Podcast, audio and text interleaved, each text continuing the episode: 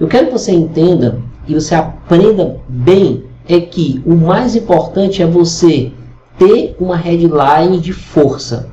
Tudo na questão de headline, aquela manchete, porque aquela manchete é a tua oferta, é a oferta do teu produto, tá? Vamos ver ao, alguns pontos que ajudam, vão ajudar você a montar essa headline. Porque você pode estar dizendo assim, poxa, vamos ver, não matei ainda essa charada da headline. Mas vamos lá, como é que você vai poder montar uma técnica para você criar boas headlines? Vamos lá, qual é o esqueleto da técnica? Benefício, energia e tempo de resolução. Vamos para o exemplo? Exemplo. Problema, perder peso. Uma pessoa quer perder peso.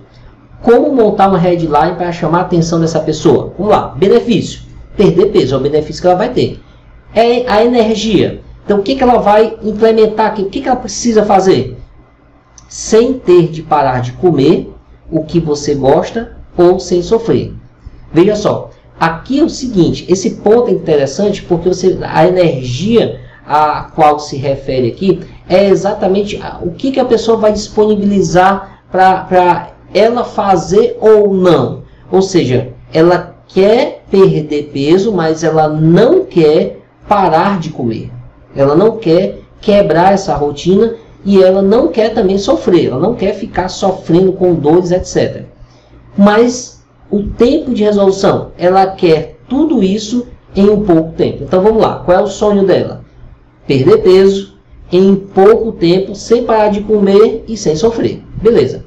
Então, o que, que a gente pode montar uma headline aqui? Como seria uma headline mediana? Como perder peso e colocar lá como perder peso. Mas será que essa headline vai realmente tocar na pessoa, vai se identificar com a pessoa? Ou essa headline aqui, como perder peso sem parar de comer o que gosta e sem sofrer e em pouco tempo. Veja, quando você tem essa headline, a pessoa se identifica como se você estivesse falando para aquele avatar que tem essas características. Olha, eu quero perder peso, só que tem um detalhe. Eu não quero sofrer. Beleza? Eu quero fazer isso rápido, em pouco tempo. E eu não quero deixar também de comer o que eu gosto.